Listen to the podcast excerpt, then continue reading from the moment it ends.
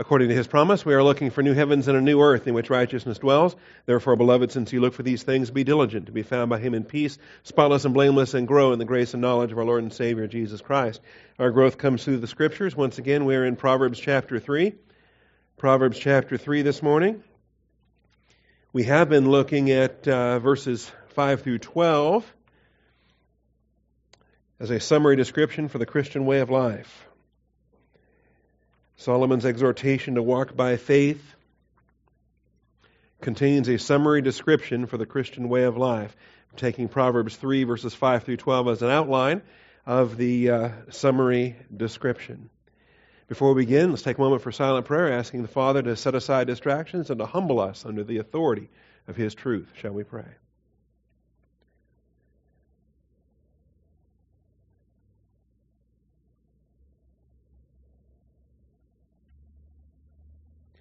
Heavenly Father, we thank you for the truth of your word. We thank you for your blessing. We ask for your hand of blessing upon our time of study today, that you would hedge us about and protect us. Open the eyes of our understanding, Father. Feed us and teach us. We thank you. In Jesus Christ's name, amen. All right, so as we look at it here, trust in the Lord with all your heart. We realize that the Christian way of life begins with faith we walk by faith and not by sight. And this is what we're learning in not only Proverbs chapter 3, but we're also learning in Galatians chapter 2. Uh, both uh, the Proverbs series and the Galatians series are working hand in hand to reinforce the principle that uh, the life that we now live, we live by faith. It's no longer us, but it's Christ now who lives in us, and we can appreciate that. Here we have trust in the Lord with all your heart and do not lean on your own understanding. And we recognize there's two principles here related to this that trust is a wholehearted endeavor. You cannot trust in the Lord with half your heart. You can't have a half hearted trust of any sort that is pleasing to God. Hebrews tells us that the one who comes to God must believe that He is. He is a rewarder of those who diligently seek Him. Uh, we understand without faith it is impossible to please God. And so a half hearted uh, faith, a half hearted approach, is, uh, is a problem. Secondly, leaning on your own understanding is, is a problem. Human understanding cannot be trusted. It cannot be leaned upon. It is, in fact, delusional, self delusional, and altogether wicked. If you're relying on yourself, then you are magnifying yourself as an idol. And uh, the Lord would have us, uh, obviously, with no part in that. Thirdly, divine acknowledgement is not limited to the really important decisions. It is in all your ways. In all your ways, acknowledge Him. We don't want to limit the scope of, of any part of our life that we don't acknowledge God. God should be a part of every component of our life. We, uh, if we have a godless segment of our life, what are we left with? All right? So that means in our marriage, in our family, in our public life, in our private life, in our work life, uh, everything that we do ought to acknowledge God. We ought to have uh, the, His, the will of God in our thinking with respect to every facet of our existence. The fourth principle the summary of our walk is straight. If in all our ways we acknowledge Him, He will make your paths straight. Pay attention, too, by the way, I didn't highlight it, it will come up later. There is a poetry here that parallels ways and paths. You see that in verse 6? Ways and paths. And it's going to come back again. We're going to see that in uh, the next paragraph as well ways and paths. It's the nature of, of the Hebrew poetry to restate things using parallel terms or using synonyms, using comparable expressions. There's not a lot of difference between your ways and your paths, other than um, maybe we could find a nuance. Uh, but just be, be aware of that. And as we come back to the concept, I'm going to say some more about it down the road. All right. He will make your paths straight. It doesn't say easy, it says straight. It doesn't say fun, it says straight. And there's a lot of things that people want uh, our life to be problem free or wealthy or happy and so forth. And uh, God doesn't promise us that. He does promise pleasure. And we will discuss what is the nature of pleasure in verse 17. Uh, her ways are pleasant ways, and her paths are peace. And so there is pleasure and there is peace uh, but we want to be careful in that verse as well, that we're not defining things as uh, the carnal human would define pleasure. We want to define pleasure as God defines pleasure. We want to define peace as God defines peace. And uh, we'll make sure that we do that when we reach verse uh, 17. All right. So we want our paths to be straight. We want it to be upright. We want it to be um, righteous in His sight. Self wisdom is the worst kind of wisdom from below. This was the fifth principle. Uh, subpoint E in the outline. Self wisdom is the worst kind of wisdom from below. As it says, do not be wise in your own eyes, or stop being wise in your own eyes. Now, this is uh, a, a, default uh, position of pride for fallen humanity. We've got to quit doing that. We've got to allow uh, the renewing of our mind to shape our perspective in terms of wisdom and uh, embrace His wisdom. The wisdom from above, not the wisdom from below. Point F, the sixth principle in this outline. Fearing and turning means each believer ought to become an imitator of Job. We've got the greatest pattern for the Christian way of life, uh, and it comes in the book of Job fearing God and turning away from evil. We want to be an imitator of Job as it says here fear the Lord and turn away from evil. Proverbs 3 7b. And we discussed that a week ago as we took you to Job 1 and Job 2 and Job 28. Finally, then, G, H, and I, what ties together the last details of this summary. Subpoint G, physical health is placed in proper perspective by spiritual health. Physical health is placed in proper perspective by spiritual health. There's a contrast. And if we are walking in wisdom, we will have that contrast. We'll be able to make the application, as it says here in Proverbs 3 8. It will be healing to your body and refreshment to your bones. Healing to your body and refreshment to your bones. In other words, the benefits that you have, the physiological benefits that you have when your spiritual life is on track. And the physiological damage that you do when your spiritual life is not on track. All right? If you are a spiritual wreck involved in, in uh, earthly wisdom, involved in satanic philosophies, involved in, uh, in the, the things of darkness that, that will blacken your soul, there will be damage done to your physical health. There will be consequences in the physical existence. I believe the scripture makes that clear. Likewise, if you if the lamp of your body, if the eye is clear, the whole body will be clear. If you are uh, fixing your eyes on Jesus, the author and finisher of faith, if you are filling your soul with light, then there are physical health benefits to that. And we want to be clear on that. Proverbs 3:8 is not the only passage that speaks to this.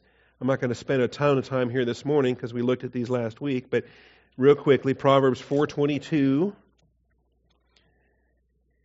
my son, give attention to my words, incline your ear to my sayings. Do not let them depart from your sight. Keep them in the midst of your heart, for they are life to those who find them and health to all their body.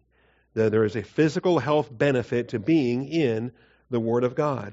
Proverbs 16:24. Proverbs 16:24. Pleasant words are a honeycomb, sweet to the soul and healing to the bones. There's the dynamic again between the soul and the body. Sweet to the soul and healing to the bones. And then we can accept this as a principle. We accept this as a general principle of wisdom. We're not trying to claim it as a magic spell. We're not trying to claim it as a doctrine or a promise. We certainly aren't going to, uh, if, if you break your arm this afternoon, uh, I recommend you go to a doctor and have a cast put on it and receive medical treatment for your medical issue. We're not trying to claim that Proverbs gives you the sanction to just simply have some sweet words like a honeycomb and miraculously expect your broken arm to heal. All right? We don't go there with this text. We're going to have the right perspective on wisdom literature. 2 Corinthians 4:16 gives us the contrast, the inner man and, uh, and the outer man. Though the outer man perishes, the inner man is renewed day by day. And we can identify the fact that um, we, we need to be mindful, I think, uh, if the outer man that, that perishes is, is taking us down or tearing us down, we want to be mindful of that so that we don't allow the physical adversity to become a discouragement for us, that we don't allow the, um, the difficulties that we're dealing with to, uh, to damage our spiritual capacity. So 2 Corinthians 4.16, Therefore we do not lose heart, but though our outer man is decaying, yet our inner man is being renewed day by day. So we, we, we make sure that we're in the Word of God. We make sure that we're under teaching. All right? Because if we're not being renewed in the spirit of our mind, then um, is your inner man really being renewed day by day? If you're not a disciple, if you're not under authority, if you're not under teaching? See, that's the, that's the provision. For momentary light affliction is producing for us an eternal weight of glory. Uh, verse 18 says, While we look, while we look. If your eyes aren't looking to the Lord, then don't, don't try to claim this as a promise. While we look, not at the things which are seen, but at the things which are not seen. Okay? If you want more on that, we've got notes from 2 Corinthians that are available and uh, on the website. Finally, then, 3 John 2. 3 John, verse 2. There's only one chapter in 3 John. If you think of it in terms of that, or you could say 3 John is not chapter-fied. it's just simply a 25 verse book. That might even be a better way to say it only has one chapter. No, it doesn't have any chapters. It's just a it's an unchaptered 25 verse book. Better way to say that. All right. I know I'm goofy. It's like there are not 150 chapters in the book of Psalms. There are 150 Psalms. Don't think of those as chapters, but we tend to think of them as chapters. Anyway, uh, if you think of 3 John as chapter 1, I guess feel free. But verse 2 of 3 John says, Beloved, I pray that in all respects you may prosper and be in good health, just as your soul prospers. And here's this dynamic prosperity and health. Prosperity and health. And there's the physical realm, in terms of your earthly finances, in terms of your physical body and the, the condition that it's in. And then there is your soul capacity. Your soul capacity, just as your soul prospers. And so there's that dynamic. Proverbs, I think, puts these things into perspective. And we want to be, I mean, what value is it if you're the healthiest guy that ever walked this earth and you got all the money under the sun, but your soul is a wreck? Would you, what would you trade for your soul? As Jesus taught it in the book of Matthew, you could gain the whole world, but at the cost of your soul, what have you achieved? What have you gained? And uh, these are the things I think that Proverbs is going to put into perspective uh, for us. All right?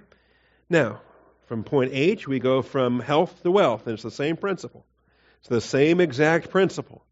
The earthly ought to be in a, in a proportion or in a contrast with the heavenly. Earthly wealth is placed in a proper perspective by spiritual wealth. All right? Earthly wealth is placed in a proper perspective by spiritual wealth. So it's the same principle. It's the spiritual health that puts physical health in perspective. Likewise, it's the spiritual wealth that puts earthly wealth in perspective. If you don't have a frame of reference to appreciate the spiritual, then you're going to be off target on the earthly. All right, you're going to be, you're going to, any of us is going to be, uh, I say you, me, all of us. We are going to be impaired in our, uh, in our perspective if we don't have, we're not properly oriented in the spiritual realm. We're going to be plunged into all of the relativism of, of the human beings around us. okay? And we'll start to uh, grumble related to uh, the improvements that we think we deserve. So, Proverbs 3, verses 9 and 10, and we're going to relate it over to 1 Timothy chapter, uh, chapter 6. But look at these verses here. Proverbs chapter 3, verses 9 and 10. It says, Honor the Lord from your wealth and from the first of all your produce. Do we honor the Lord? Why do we even have money? Say, well, we have money because we need money. All right? But why? Why do we have the money that He has provided? Why do we have the amount that He's provided? And what do we do with that money? Say, well, these are stupid questions. What, what does anybody do with money? We buy stuff, right? We eat, we live, we have fun things. Wait a minute. You're branching far beyond the, the purpose of the question. Honor the Lord from your wealth. The first perspective for what we do with the money He provides us is we honor Him. We should honor Him with our health. We should honor Him with our wealth. We should honor Him with everything He has provided. And from the first of all your produce. All right? It's not the last. It's not the scrapings. It's not the leftovers. It's not, well, I've paid all my bills and I've put food on the table and I've had my vacation and I've done all these other things. And all right, here's what's left over. And uh, now uh, the Lord gets 10% of that. okay? Wait a minute. It says, from the first of all your produce. And the whole pattern in Leviticus, the whole pattern of the first fruits. When the very first gleanings come in, the very first product from the harvest, the principle is, is you give from the first. And you say, well, I don't know what the rest of the harvest is going to be like. That's right. You don't know what the rest of the harvest is going to be like. You don't know if you're what the if it's 30 fold, 60 fold, 100 fold, what the yield of that acre is going to be. You know, are you going to get 10 bushels per acre, 100 bushels per acre, a 1,000 bushels per acre, you know, whatever. I don't know. I'm not a farmer, but whatever the, I understand a plot of land is going to produce a quantity. And that may vary from season to season. And if you give the first and you don't know what the, the end harvest is going to be like, that's the point. Because it's coming from God and you're giving back to God. You are honoring the Lord from your wealth. Purpose clause in verse 10. So your barns will be filled with plenty. Your barns will be filled with plenty. And I love an adjective like plenty because plenty is not defined on, on an absolute basis. There's no guarantee of a, of a minimum amount or a maximum amount or a certain quantified portion. But what he provides is sufficient, it is plenty. Your vats will overflow with new wine. So, earthly wealth is placed in proper perspective by spiritual wealth. 1 Timothy 6 in the New Testament gives us a perspective here. 1 Timothy chapter 6, I think is a marvelous text to place in tandem with Proverbs, that we have the right divine viewpoint related to secular financing. In 1 Timothy chapter 6, we've got verses 5 through 10 and then verses 17 through 19. You'll notice uh, in the early portion here we've got a uh, possible conflict in any local church. Starting in verse 3 If anyone advocates a different doctrine and does not agree with sound words, those of our Lord Jesus Christ, and with a doctrine conforming to godliness, he is conceited and understands nothing. So we realize within a local church there can be conflict based upon folks that have a different understanding of Scripture. All right? And why do they have that understanding? What's the motivation that's causing them to pervert these things? He is conceited and understands nothing, but he has a morbid interest in controversial questions and disputes about words, out of which arise envy, strife, abusive language, evil suspicions. All right? And those symptoms, okay, those symptoms are uh, symptoms of the real issue, of the real problem. The problem is, is they are not pursuing the wisdom from above. They are pursuing the wisdom from below. The wisdom that is earthly, natural, demonic. The wisdom that promotes strife and dissension and envy and the things that we see here in 1 Timothy 6 4. And right away, when you start to see those symptoms ex- being exhibited, you realize that the motivation behind that teaching is, is not God. It's not heavenly wisdom. It's from below. You've got a false teacher on your hands, and this has to be dealt with in a local church. It goes on to say constant friction between men of depraved mind and deprived of the truth. I love that. Depraved and deprived. Depraved mind and deprived of the truth. And these are the leaders, these are the Bible teachers. And it's just going to roll downhill. It's going to, it's going to have an impact in the flock. So why you got to root it out. You got to stop it immediately. But now notice, this is the attitude they're coming with it. They suppose that godliness is a means of gain. That godliness is a means of gain. All right? And that is the assumption they've made, and that's where they've gone off the track. That uh, religion is a, is a racket, right? That being, uh, uh, being a pastor or an evangelist or a missionary or whatever, you can, you can uh, manipulate folks and, and, uh, and make money off it and you can twist emotions and feelings and fears and everything else. There are entire denominations, in fact, entire branches of Christendom that that are, are, highly profitable.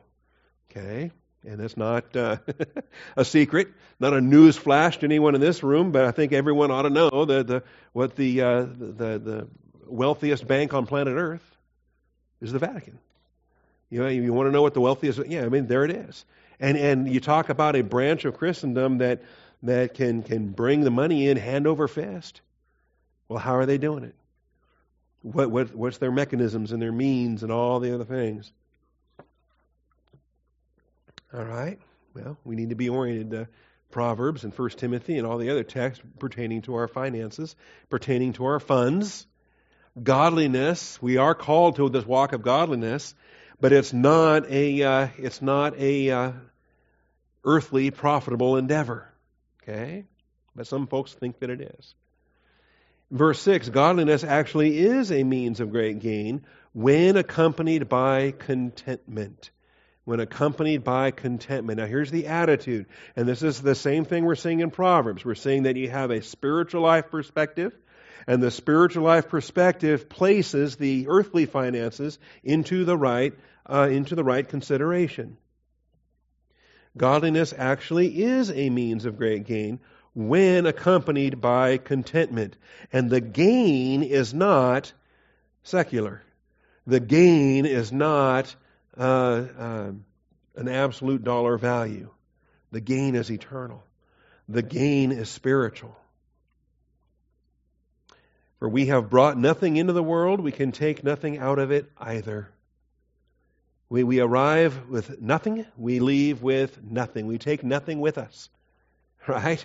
And uh, there it is. What a principle. Every last one. I, I saw all four of our, my children born.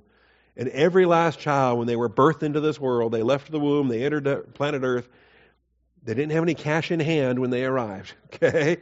They were, they were buck naked, slimy, and everything else. It was just purple till the air hit them, right? Get them cleaned up, and then it's not quite so ugly. And uh, but no cash in hand, no cash in hand. And when they leave, that's right. The soul departs the body, and all that's left behind is, uh, you know, the the body laying there in the bed when it's left behind. All right. And there it is. If we have food and covering, with these we shall be content. See, there's the contentment. You got contentment in verse 6 as a noun, and you have content in verse 8 as an adjective describing the, the goal of these things. What it is that we are, uh, what's the secret of abundance, the secret of, of need? Paul says he learned both circumstances. The issue is contentment. We trust in the Father. The Father is taking us where we need to be. Now, this is the spectrum I'm talking about, and I want to take the time that we're clear on this because I believe this spectrum applies in our finances and applies in our health. Both uh, issues are placed in parallel here in Proverbs chapter 3. If we have food and covering, with these we should be content. And so anything beyond that is, is bonus. Anything beyond that is, is, uh, is the abundance that we want to honor Him with because we don't need it. He, did, he wasn't bound to give it to us. We're not entitled to it. okay? So why do we think we need it? Why do we think we're entitled to it? And why do we think that God would give it to us so that we could have it? Or so that we would use it? That we would honor Him with it? And this is what we start to learn when we start to learn these, uh, these appropriate principles. All right, food and covering. This is, uh, these are the needs of humanity. This is what Christ talks about when we seek first the kingdom of God and His righteousness, and all these things will be added unto us. God knows we need these things. God knows that our physical body needs food. God knows that if we don't eat, this body doesn't exist. Okay? We have to sustain the body with food. Then, ever since the Garden of Eden, we have covering. All right? We're not in the age of innocence. We don't walk around naked. Uh, we need food. We need covering. And you could discuss, I guess there is a legitimate debate as to whether covering is limited to you know the clothes on our back, or whether it would also include shelter and and uh, a, a, place of uh, residence, as it were. Okay, but it certainly doesn't include a lot of the extravagant things and a lot of the entertainment and fun and games and wealth and whatnot that uh, so many folks view as being uh, necessary. All right. Goes, so with these we should be content. The fact is, I woke up this morning indoors. I had clothes to put on. I had food to eat. I am, uh, I am quite wealthy. What's that? Content. Yeah, there you go. Content. Content. All right. But those who want to get rich, notice what we have here. Those who want to get rich. Do you want to get rich? And if so, why? And this is what we're talking about in terms of that spectrum. All right, and so there's a spectrum, and there's one extreme the, the of, of, absolute wealth, and the other extreme of deprivation, where maybe we are below the threshold. We don't have food and covering, and that even that becomes a, a challenge. And if we're down there and below that threshold, where there's legitimate deprivation and need, that's something to to to uh, seek before the Lord and ask Him to provide. And we have the duty one to another in the body of Christ to meet those needs. All right. But if we're in between those extremes, if we're somewhere on that spectrum, now we've got an opportunity to ask the Lord, why am I here? Okay, Lord, why did you put me here? Why am I I'm on that spectrum? Why am I here and not here, here, here, here, here? Okay. And I'm not going to grumble about the fact that I'm not here, here, here, here, here. Okay. I'm here. And why am I here? And since I'm not lower on that spectrum, what does he expect of me to do here? Am I honoring him with my wealth? Am I honoring him with where he has placed me? Same thing with the physical health. It's a spectrum, and I'm here. And I'm not grumbling about the fact that I'm not way out here, but neither am I down here. I'm here. How do I honor him with my health? And so, where he places us on the spectrum is to be identified and, and to not confuse the circumstance with the test. I think there's issues there too that uh, we want to be on guard against. All right. Those who want to get rich fall into temptation. Because, see, now we have a desire that we're never commanded to have. And if we're, uh, you know, God, we have uh, desires we are commanded to have, but here's one we're not commanded to have. But we have it anyway. Why? What's the source of that? And so fall into temptation and a snare and many foolish and harmful desires which plunge men into ruin and destruction. Not saying that being rich is wrong. And if he puts you there, great. But if you desired it, why did you desire it? And if you desired it prior to having it, why? Ask yourself why. What are the foolish and harmless desires? And where's the ruin and destruction? How much damage will, would you do? you know, I talk about uh, this new Mustang and the 200 miles an hour. Uh, I, I, would be dangerous if I had. I mean, I'm, I'm scary enough with a six cylinder. All right, but give me eight cylinders, give me 12, give me. Uh, no. All right, I know my capacity and and that. Same thing with, with money, same thing with all these things. Say, Lord, just keep my eyes where they need to be. You know how much trouble I'd get into if, if I was in a circumstance like that. For the love of money is the root of all sorts of evil. Notice it's not money itself, it's the love of money. Money is a tool. Money is a provision. Money is a is an opportunity. And uh, some, by longing for it, have wandered away from the faith and pierced themselves with many griefs. If you, if you, if you track all the things that get people out of Bible class, you know, money is high on that list with any number of things attached to it. So, um, yeah, it's not a goal, it's a means. It's, uh, you know, why do you have food?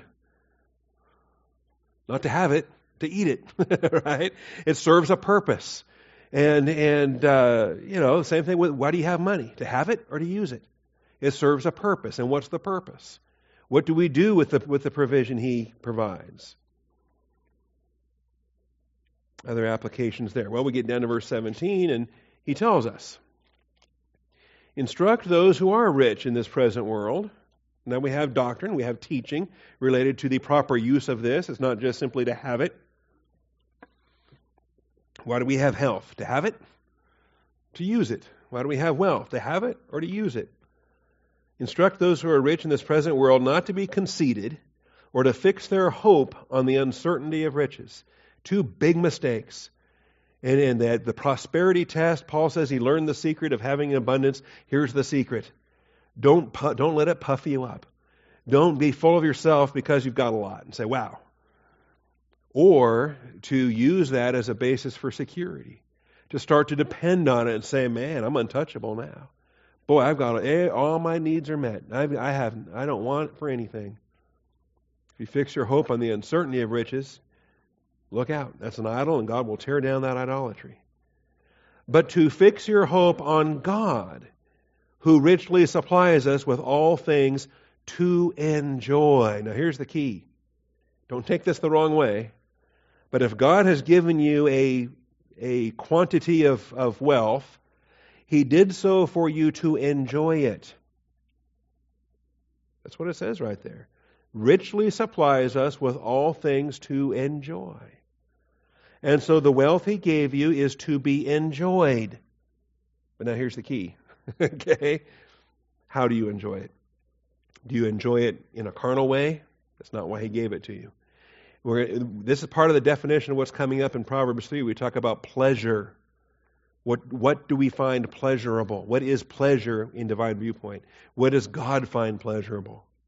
And what does it mean to enjoy? How do you enjoy? Well, I'm glad you asked. Verse 18 is going to tell us. Here's how you enjoy it. Here is, here is what will delight your soul. This is what will delight your soul in the uh, consumption, shall we say, of your wealth. It's like the consumption of food, the consumption of your wealth. What do you consume it on? What do you spend it on? What do you use it for? That provides the true enjoyment, the divine viewpoint enjoyment. Instruct them to do good, to be rich in good works. And you know what is riches? Is God's rich supply. He richly supplies. We assume riches is uh, the accumulation of more and more and more and more. And uh, he says, no, it's the expression, it's the sharing, it's the riches of doing good and, and uh, uh, instruct them to do good and be rich in good works. The, the finances that allow for these works to be achieved. To be generous and ready to share.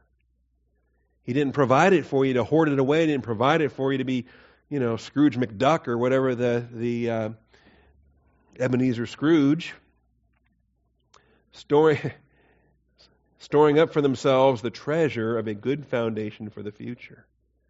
All right? There's laying up treasures in heaven and there's laying up treasures on earth. And the treasures on earth are vulnerable. Moth and rust destroy, thieves break in and steal. The uncertainty of riches, if, if all you're doing is accumulating and accumulating and accumulating, wait a minute. What are we doing? What are we doing? What is the purpose of having this? It'd be like uh, accumulating food and using food to make more food, and but never eating any of the food. Storing up for themselves the treasure of a good foundation for the future, so that they may take hold of that which is life indeed. And here's the thing there are some very, very wealthy people in this world, and they don't have the divine viewpoint perspective for their finances. And they are miserable. They are not using their wealth as God would design for them to use their wealth. And it's like not using food as God designs food. If you abuse food, or you uh, abuse alcohol, or you abuse sex, or you abuse anything God designed. And He's laid out the parameters for how you can enjoy it. We should enjoy a good meal. We should enjoy wine. We should enjoy sex. We should enjoy money in the scope of how he designed it, with his viewpoint, with his perspective. And as we do so, we lay up treasure in heaven. And we lay hold of that for which is life indeed.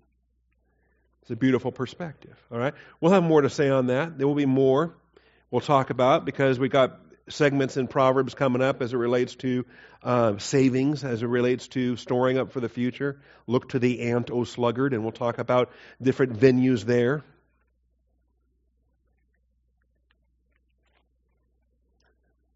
The final principle is paternal is parental discipline or paternal discipline, the discipline of a father. The last part of our Christian way of life summary is discipline. Paternal discipline is the birthright for a believer walking in the light. Proverbs 3 11 and 12 compared to Hebrews 12, verses 5 and 6. Paternal discipline is the birthright for a believer walking in the light. My son, do not reject the discipline of the Lord or loathe his, his reproof. For whom the Lord loves, he reproves, even as a father corrects the son in whom he delights. And so we have a uh, paternal discipline. We, we identify the fact that Yahweh is our Father. God is our Father. The, the Father of the Lord Jesus Christ is our Father. We are brethren with Jesus Christ. Uh, David was bestowing this upon Solomon, Solomon bestowing this upon his children, Rehoboam and everybody else. He must have had a whole pack of them, all right, with all those women. My son, do not reject the discipline of the Lord or loathe his reproof. For whom the Lord loves, he reproves. Be thankful for it. Every time you're under the Father's discipline, you know that he loves you. Say, Thank you, Father. Thank you for loving me. okay? We should write a new verse for Jesus loves me. Jesus loves me, this I know, for his discipline hurts me so. Okay? Or what have you. See, I'm going to trademark that. We're going to, um, the fact that he disciplines you is proof of his love. If he does not discipline you, it's proof that he disclaims you. You're not his son. See, whom does the Lord discipline? For whom the Lord loves, he reproves. That, and that answers the question right there. If you are without discipline, of which all have become partakers, then you're not a son. You're an illegitimate, you're a bastard. Okay? We'll get to that in Hebrews here in just a moment. But no, the author of Hebrews says, You're not. You are a legitimate son. You are an heir. God loves you. And because He loves you, He's not content to let you continue on in your, your, your idiocy, in your rebellion, in your darkness. He expects better of you. He saved you for better than that. He didn't save you so you could keep on in that carnality. For whom the Lord loves, he reproves, even as a father corrects the son in whom he delights. The fact that he crafted the human experience to mirror his own love, I think, is a beautiful thing. That he crafted fathers and sons, he crafted parents and children, he crafted the role of, of raising offspring in the human experience. Didn't have to. Think about, I mean, aren't there? I mean, there's plenty of animal examples where the, the, the offspring, the, the young, is birthed and then boot them out of the nest and have a nice life. okay? That's not humanity. Humanity requires training in the nurture and admonition. Humanity requires a tremendous amount of the installation, uh, the installation of uh, of uh, values. Okay, it requires upbringing. It requires discipline. It requires a firm hand. It requires a whole lot of uh, corrective action because that's a that's a that's a hard, you know, attitude, hard-hearted thick necked rebel. And you got to shape that. All right. And the Father designed it like that. He absolutely designed it like that. So that humanity is a reflection of His own love, of His own paternal disciplinary love. And this is our birthright. Thank God for it. Hebrews 12, verses 5 and 6. Hebrews 12, verses 5 and 6.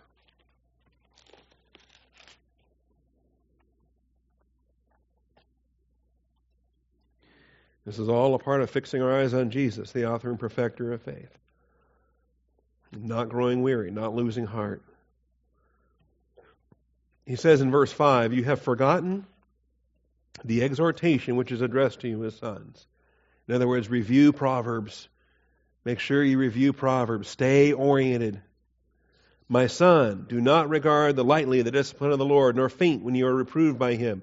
For those whom the Lord loves, he disciplines, and he scourges every son whom he receives.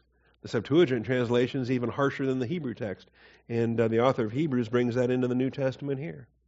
Then it says in verse 7 it is for discipline that you endure. And thank God for it.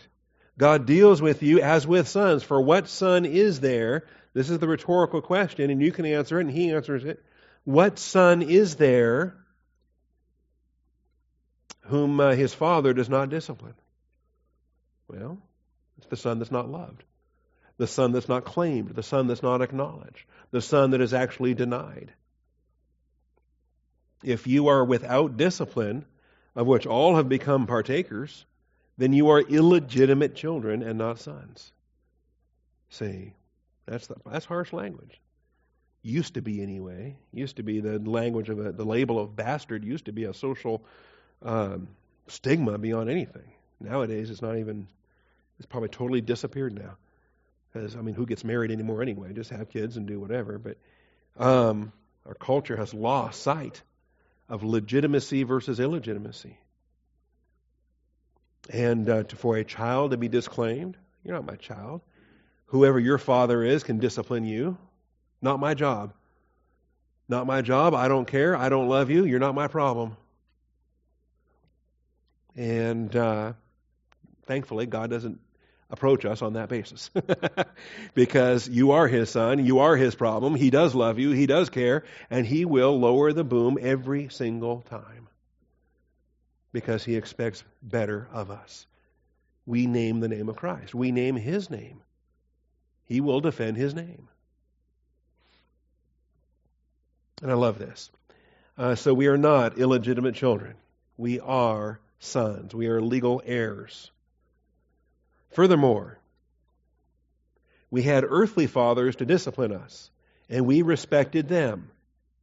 Shall we not much rather be subject to the Father of spirits and live?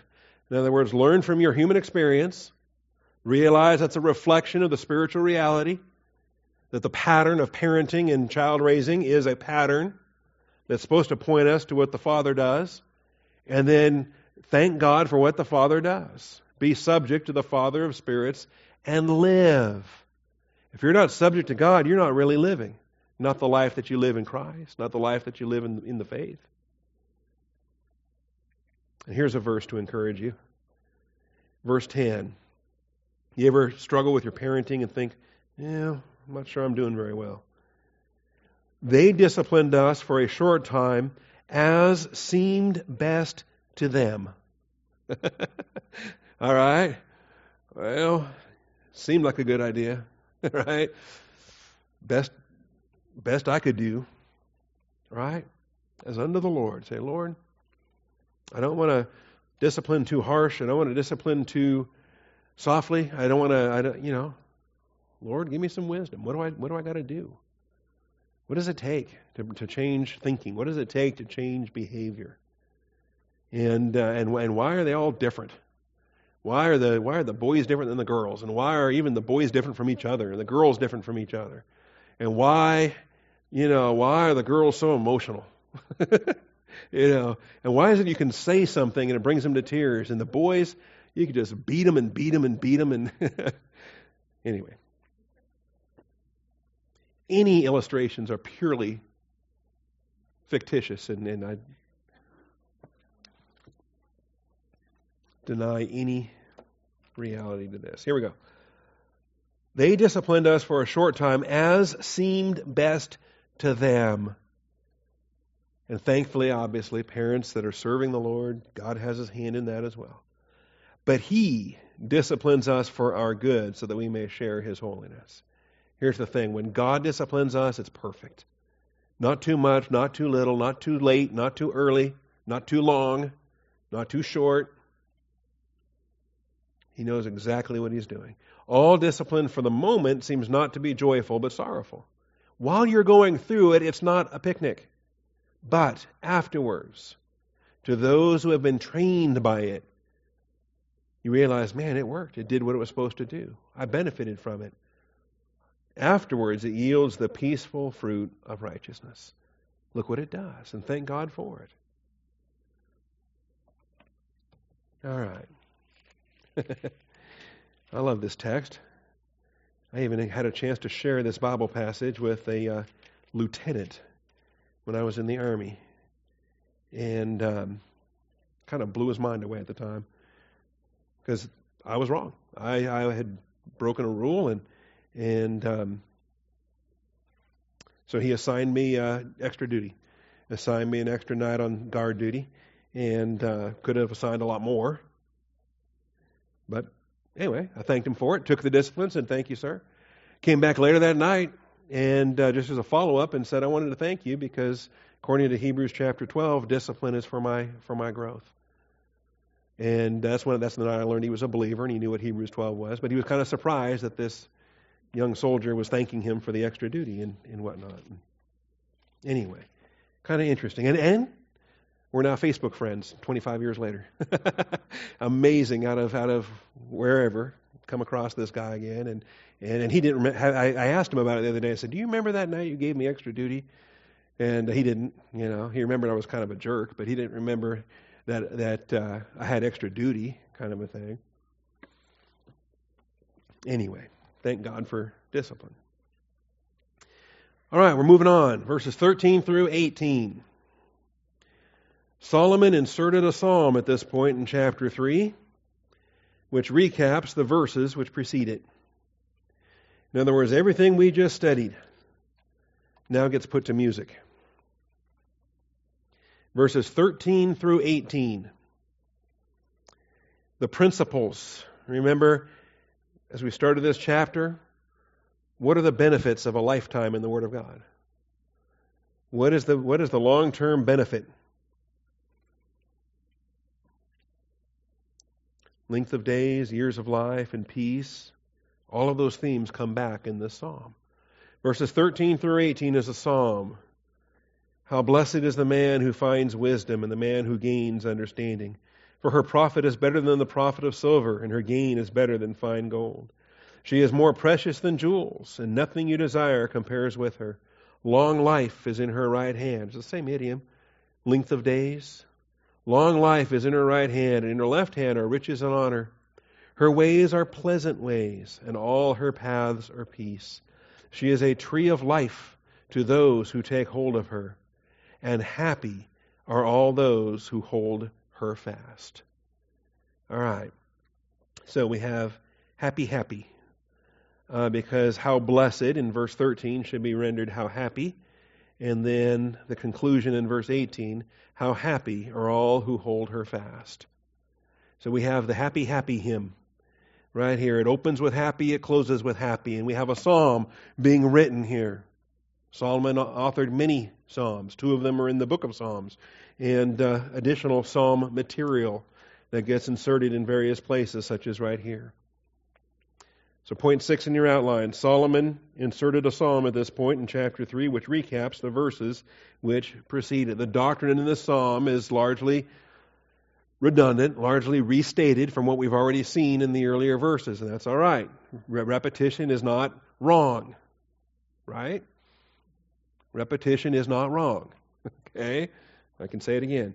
Repetition is not wrong. It reinforces it. And when you reinforce it musically, if you reinforce it musically, you have a, a refrain, you have a, a chorus that sticks with you, that, that you never forget, right? Even though I've got a terrible time with Bible verses, I have a better time with uh, lyrics, song lyrics. Why is that? Well, I think God designed it that way. God designed the uh, aspect of music to reach our soul. So, subpoint A, this is a happiness psalm. It is a beatitude, if you want to use the Latin term. This is a happiness psalm, like Psalm 1 and Psalm 119 and, and others. The term is ashereh. Ashereh. Number 835 in the Strong's Concordance, Ashereh has 41 Old Testament uses. Uh, in the Greek, it's Makarios. When Jesus is saying, Blessed are the peacemakers, blessed are the poor in spirit, blessed are, blessed are, blessed are, cross off all those blessed are's. Cross off blessed here, how blessed is. This is happy. This is happy. It's not baraka blessing. It's not eulogetos blessing. The Hebrew has two different terms for blessing. The Greek has two different terms for blessing. I think if we rightly divide the word of truth, we do much better with it. When God blesses us, that's one thing, and that's the Hebrew verb barak, or the noun baraka, is blessing. Or the Greek, eulogeo, eulogetos, blessing. There's grace note studies if you want that on blessing. But then there is the human side of being a recipient of God's blessings, whereby we have the soul capacity to respond to God's blessings. And in our soul capacity, we are happy. We are happy. And so we have the inner happiness of being properly adjusted to God's blessings.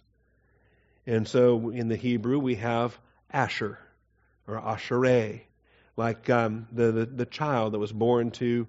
Um, remember when Jacob had those wives and they were competing? They were having the baby competition, right? And and uh, I'm going to double check myself here before I misspeak. So I can't remember which mother is the one that had Asher. But the baby was born named Asher. So if you go back to Genesis 29 and 30, you have all these babies being born to the uh, pregnancy competition here. And uh, Leah is unloved, Rachel is loved, but Leah is the one having the babies. And she has Reuben, Simeon, Levi, and Judah.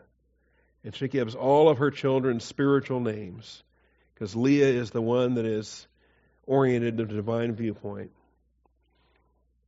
And every time she names this child, she is giving credit to, uh, to Yahweh.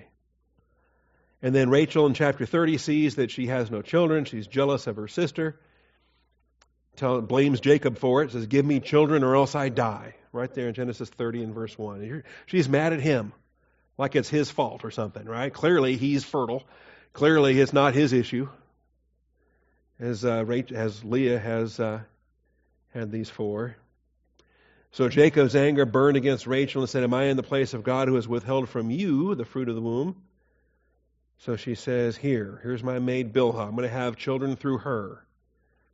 And uh, so he gets her maid and he goes into her. And again, he's not the one with the fertility issue.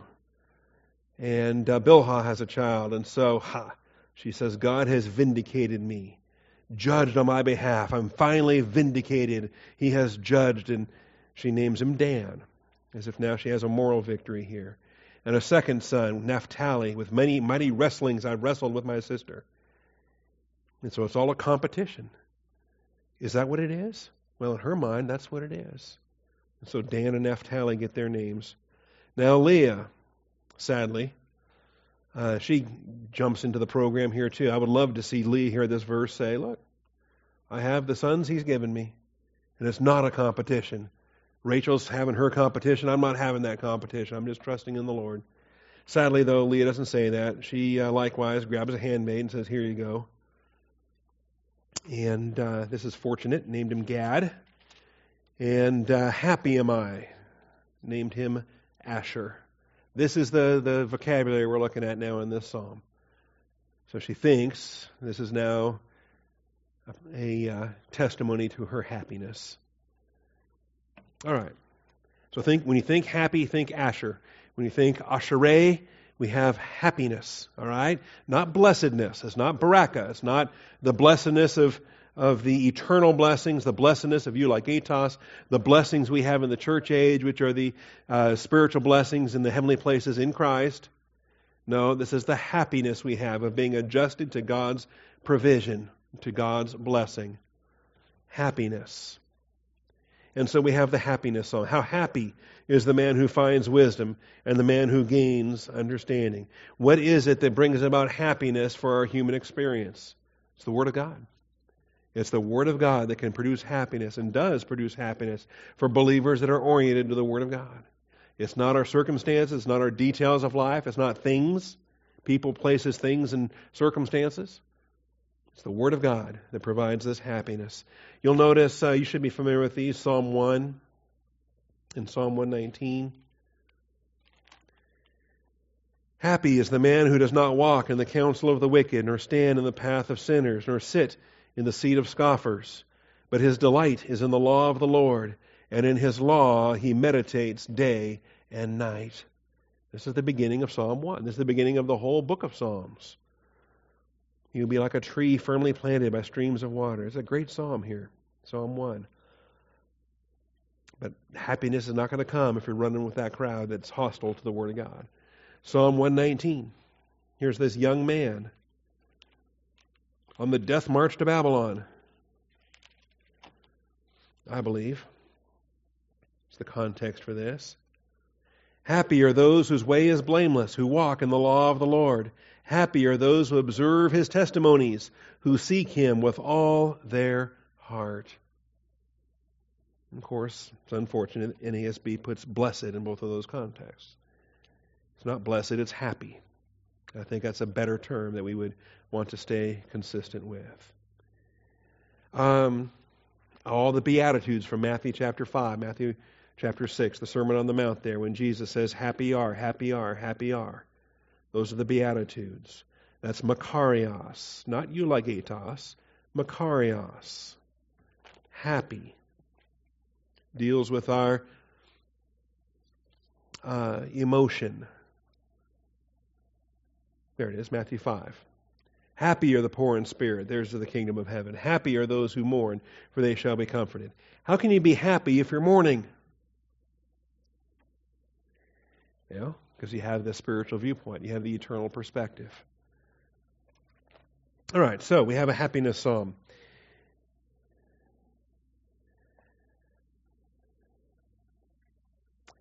I think, let's see. Happy is the man who finds wisdom and the man who gains understanding. For her profit is better than the profit of silver, and her gain is better than fine gold. I'll give you something to chew on as we got two minutes. I'd rather leave two minutes early than start something here. So here, puzzle over this. Where did this girl show up in verse 14? Her profit, her gain. Yours just says it? Well, that's unfortunate. It's a her. It's a her. There's a female pronoun in, in each of these terms. The noun, the noun for profit has a feminine uh, suffix on the end of it. And the, and the noun for gain has a feminine suffix on the end of it. There's a girl in this passage. And the girl is wisdom. Her profit her gain. She is more precious than jewels. Do you have an it or a she? You have a she, okay. Well, you get your she in verse 15. The, the, the her should show up in verse 14. And there's a girl in this passage. And there'll be more. She is a tree of life to those who take hold of her. Happy are those who hold her fast. We actually have some um, caressing language here, some hugging language here, some uh, uh, language here, all right?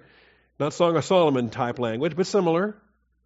The kind of hugging that, and caressing that you would do with a with a she, that that a father should be warning his son about, about the the the right kind of girls you want to be hugging and the wrong kind of girls you don't want to be hugging, and uh, different things there. It gets introduced here. Okay? There'll be more in chapter 8. There'll be more coming up.